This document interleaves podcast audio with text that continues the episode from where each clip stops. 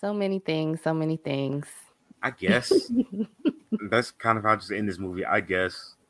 And the biggest thing I can ever just say about me watching Scream 3 is I'm glad when I first saw Scream 3, they had already announced that they were working on Scream 4, because there's no way in hell I would have been satisfied seeing Scream 3 and that just being the end.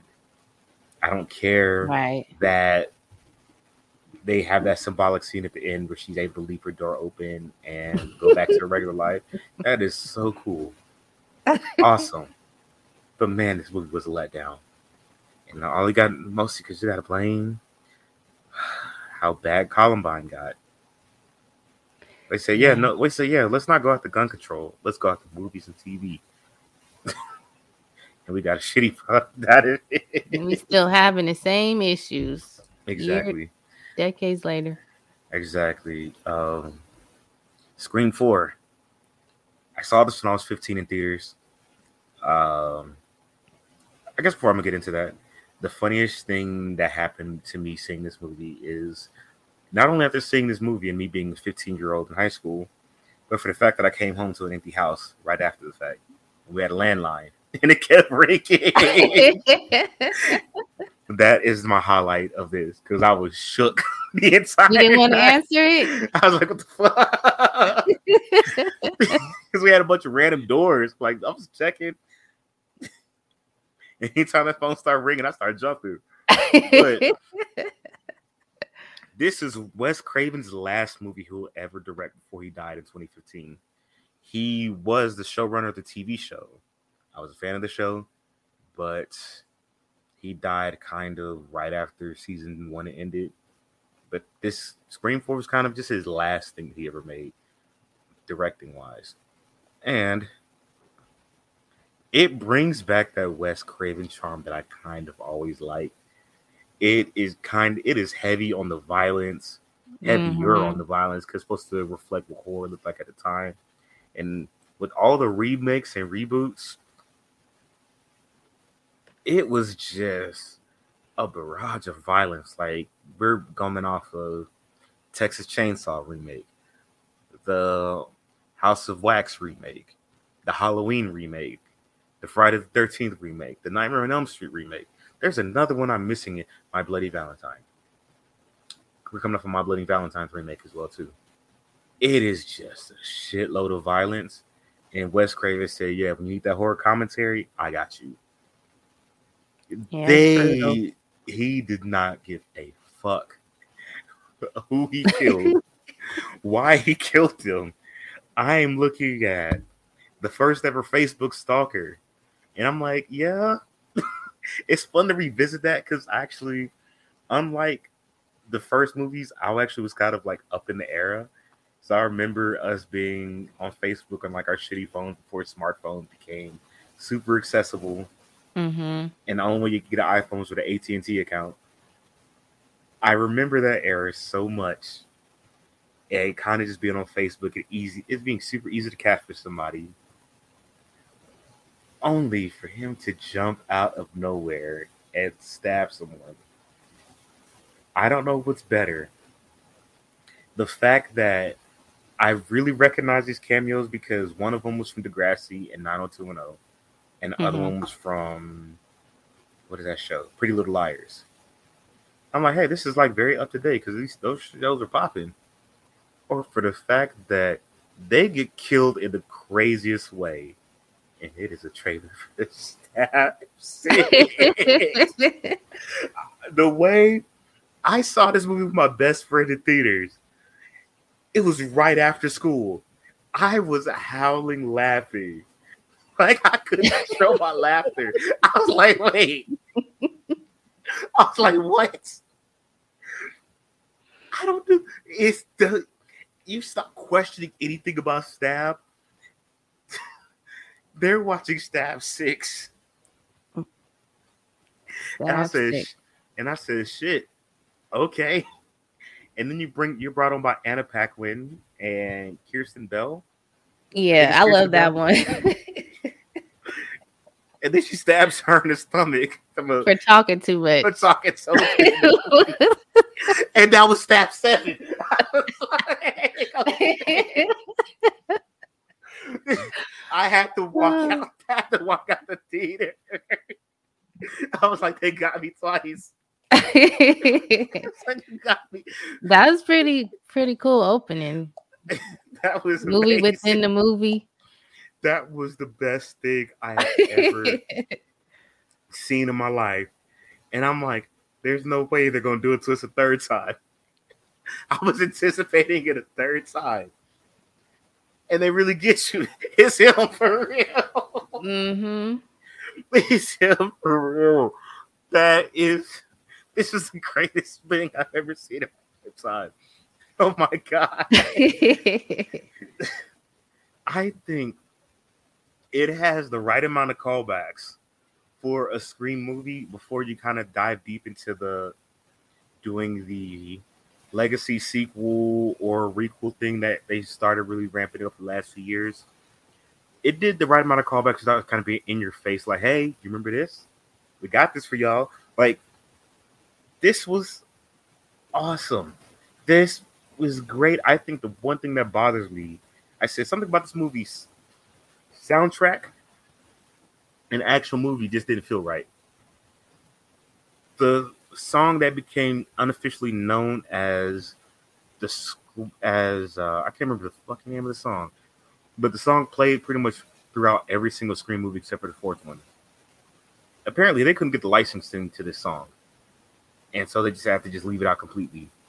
And two, wow. I said something about the way this is color graded feels wrong to me. Like, you don't really notice it during night scenes, but you really notice it during the daytime. It feels like it's a weird glow. Yeah, I think I know what you mean. It's this weird glow on it. No one can explain why it's done like that. They're just kind of left to assume that it's meant to mimic kind of like the harsh color grading that movies were kind of doing at the time, which, sure, I guess. I mean, where everything just kind of just looked unnecessarily glaring. Everyone looked greasy for no reason. It's definitely making fun of it. It definitely feels like it. But this is really a product of its time. And I can enjoy this one a lot more than most people can because I get it. It is so... Oh, my God.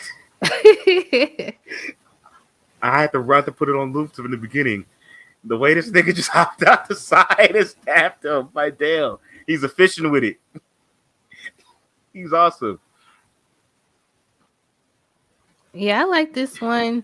But like I was telling you, sometimes I do be forgetting about it. It's not the most memorable one. Yeah, but it's not bad. Like, I like the whole, you know, her niece being the killer because she wants to be just like her. Like, I like that aspect of it. I think that's she made a good ghost face. And we understate kind of they have to kind of address it at some point with it being a big franchise around it. Sydney's famous. Like, she's famous for real. Right. And her recreating the whole thing, it caught me off guard. I'm like, damn it. I should have known this is how it was going to end up. And I was still just... It was lost on me. I did not expect this. It was that lost on me, but it still did it. Yeah, because it's a complete change from Scream 3. Like, Scream 3, she's all hiding out and scared and paranoid. And then we get Scream 4, and she's just, you know, out and about doing book signings, and like she's like a completely different person. But we do get to see her like grown. She walking around in heels and her little jumpsuits and skirt suits. So it's like we're seeing the grown up Sydney. So I like that about it. And then I like how we get to meet her aunt, so Maureen's sister. Mm-hmm. I like how they added her to the cast because we never really thought about like who else was impacted by Maureen's death other than Sydney. So I like how we get to see that side of it. And they just said, fuck it, instead of trying to give her a relationship with her father, they tried it in Scream 3, it just wasn't working. And they said, let's just get rid of him. Let's have him die of something. You know, as long as we shoot. I think, unlike most Scream movies, they're kind of a reflection of what's going on in the times. This, for the most part, kind of predicted it. How everyone was going to be so caught up in, like, trying to be famous online. Well, people were famous online. It's clearly 2011. Mm-hmm. There were YouTubers and stuff, but to the extent where these dudes are live streaming, I'm like, with what technology in 2011? Like, were you live streaming? They had the whole setup. Like, did you have a router in your back pocket? Like, what are you doing? And I love how they kind of go with this whole. I partially love it. I partially hate it. They're trying to put this big emphasis on the new rules. And it seems like, because even in the TV show, they were trying so hard to find this Randy Meeks type character. And it just never stuck. It never stuck with those two nerds. Obviously, the weird looking one, that's McCulkin brother. They all have that same face. I'm like, obviously, he's going to be somebody. So I was like, look at him. He has this look about him. He's going to be somebody. Mm-hmm. But at times it feels redundant to the second one, because the second one, when you really look at it and take it for what it is, it's supposed to be a mimic of the kills from the first movie.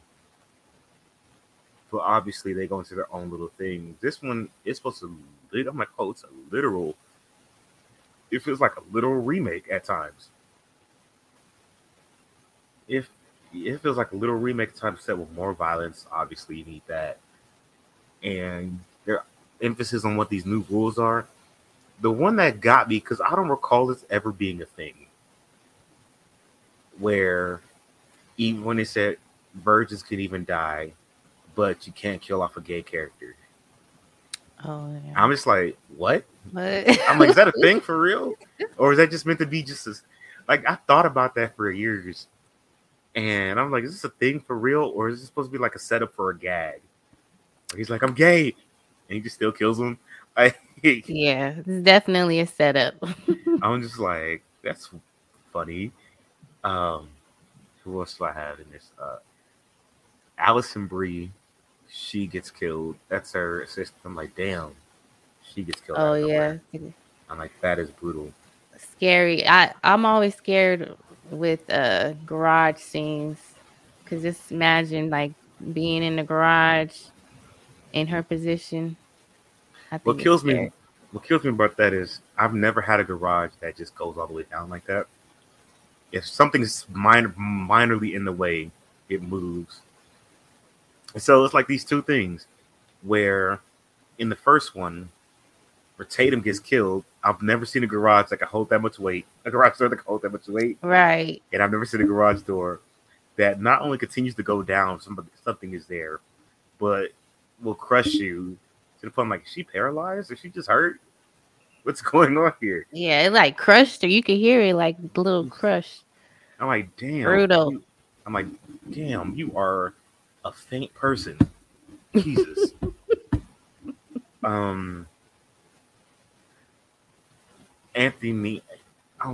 I get to Anthony Anderson, I think he's funny in it.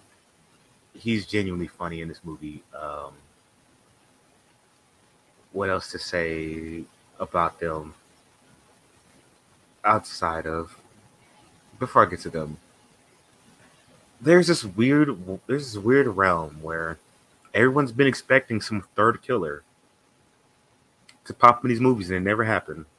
People thought it would be Dewey's partner. That did not happen. But she was creepy as hell. Yeah, Judy. Yeah, she was super creepy. She was like, Sydney, do you remember me? Creeping up in the dark. We had class together. We were in the same stage play. I'm like, they're like, back up. What are you doing here? Oh my gosh.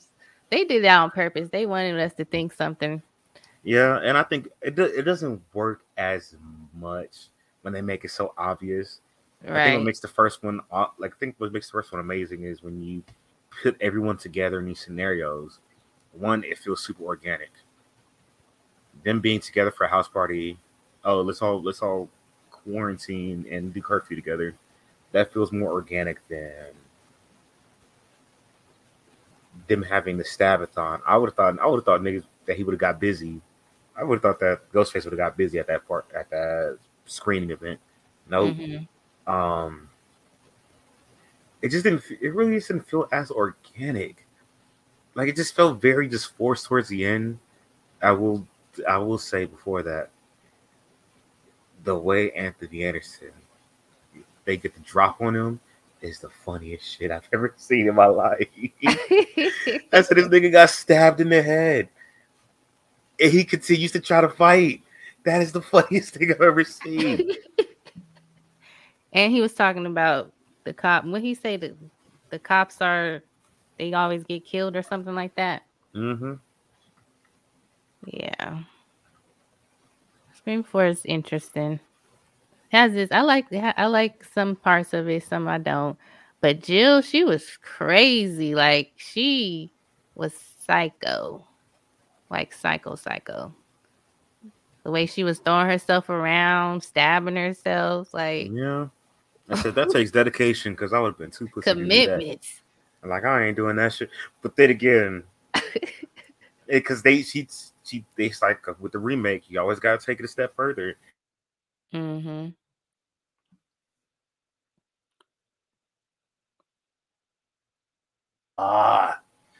It's not the best scene in Scream where they get stabbed, where they're stabbing each other. It's like, hey, I'm gonna stab myself, and I'm gonna rip my hair out. I'm gonna throw my little ass body into this glass table. I've fallen into a glass table before as a child. That is pain that I never want to put on anyone in their life. That is some shit I have never felt ever. And then she even took Trevor's hand and scratched her face. Ripped her hair out. I'm like, damn. Oh my God. But according to them, here's what they said of, and keeping tradition said the previous film, as well as keeping with the film's theme of remakes, the rules of this movie are as follows. Don't fuck with the original, according to Sydney. You have to be gay in order to survive. I've never heard that one before. According to Anthony Anderson, police officers will always die in horror movies, except for Bruce Willis, especially if they're near retirement, better looking than the other person, or have a newborn baby on the way. The original ending is the false ending in a remake. The killer is always right behind you. The fourth one, the original ending is a false ending in a remake. That was true in Halloween 2007, where the movie ends where the original movie ends where he falls out the window, and they look back, they're like, Michael's gone, and like it shows the rest of the neighborhood and nobody's there at all. Mm-hmm. That's where the movie would have ended, but in their version, no, he's still alive. He grabs her out the window, like snatches her, like, punches through the shit, grabs her. We still got 20 minutes left on his runtime. Let's keep it. And the killer is always right behind you. This one had me dying. For these dudes to be this smart, specifically the dude with the camera on his ear, or whatever, it kills me how he was trying to focus on his stream, and the killer just pops up and fucks him up. Like, he's at the front door, but you expect him to be coming from behind, of course. But mm-hmm. it's a decent movie. It's decent. I enjoy it a lot. Is it high on my list? That's one of those things where 2 and 4 always, their specific spots will always rotate for me, whether which one I like more or the least out of those two. Just always depends on what day I'm feeling. Yeah. Some days I really just love the second one for all the reasons I say I love it, that I'm just like, I'm off of it. The same reason I enjoy 4, same reasons I kind of be off of it. It's sad that, to me, this movie, I thought it was a success. I saw it in theaters. A lot of people I knew saw it in theaters. I was spreading a lot of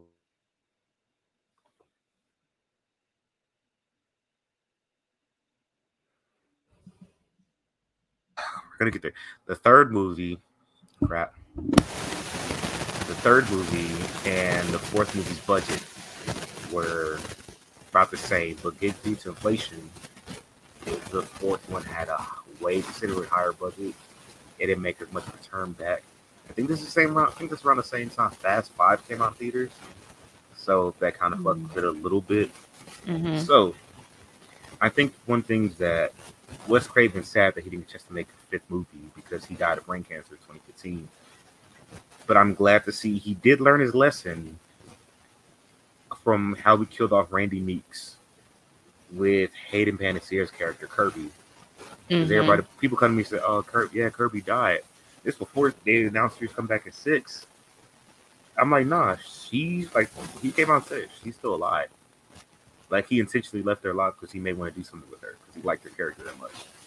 He wanted to leave her ending more ambiguous. So, if he never got a chance to do another movie, it could just be it what it is. And if he did, she can always come back, which I think is amazing. That was smart. I would have loved her to be a number 5, but I guess they decided to wait. I'm not mad that they waited, but 4 is good. Outside of this damn filter, oh my god, why it looks like it's just overly saturated. Yeah, it does. It looks so wrong. It is just ugly. It's beautiful at night, but it is ugly during the daytime. I'm like, Jesus, what is this? It's like a hate. It's like someone put Vaseline on a camera. Like, that's what it looks like. Like, that was an old camera trick, but I'm like, why are we still be doing that? Their callbacks were interesting. It was, I guess, with the whole dude taped to the chair. I'm like, this is obvious. He's the killer, whatever. And I'm like, at that point, I'm just like, whatever. Let's get on with it. You find out it's him, and somebody else like, oh, surprise. I'm like, oh yeah, Emma Roberts. Who would have thought? The girl who conveniently hid under the bed and Ghostface didn't even look to check. Ooh, there she is. And like, ooh, that's like, who would have thought? Like, get out of here. Get out of here. I'm like, get the fuck out of here. Interesting fact. For some strange reason, Hilary Duff was going to be part of the movie, but they never said which role she was going to be. So I would say that's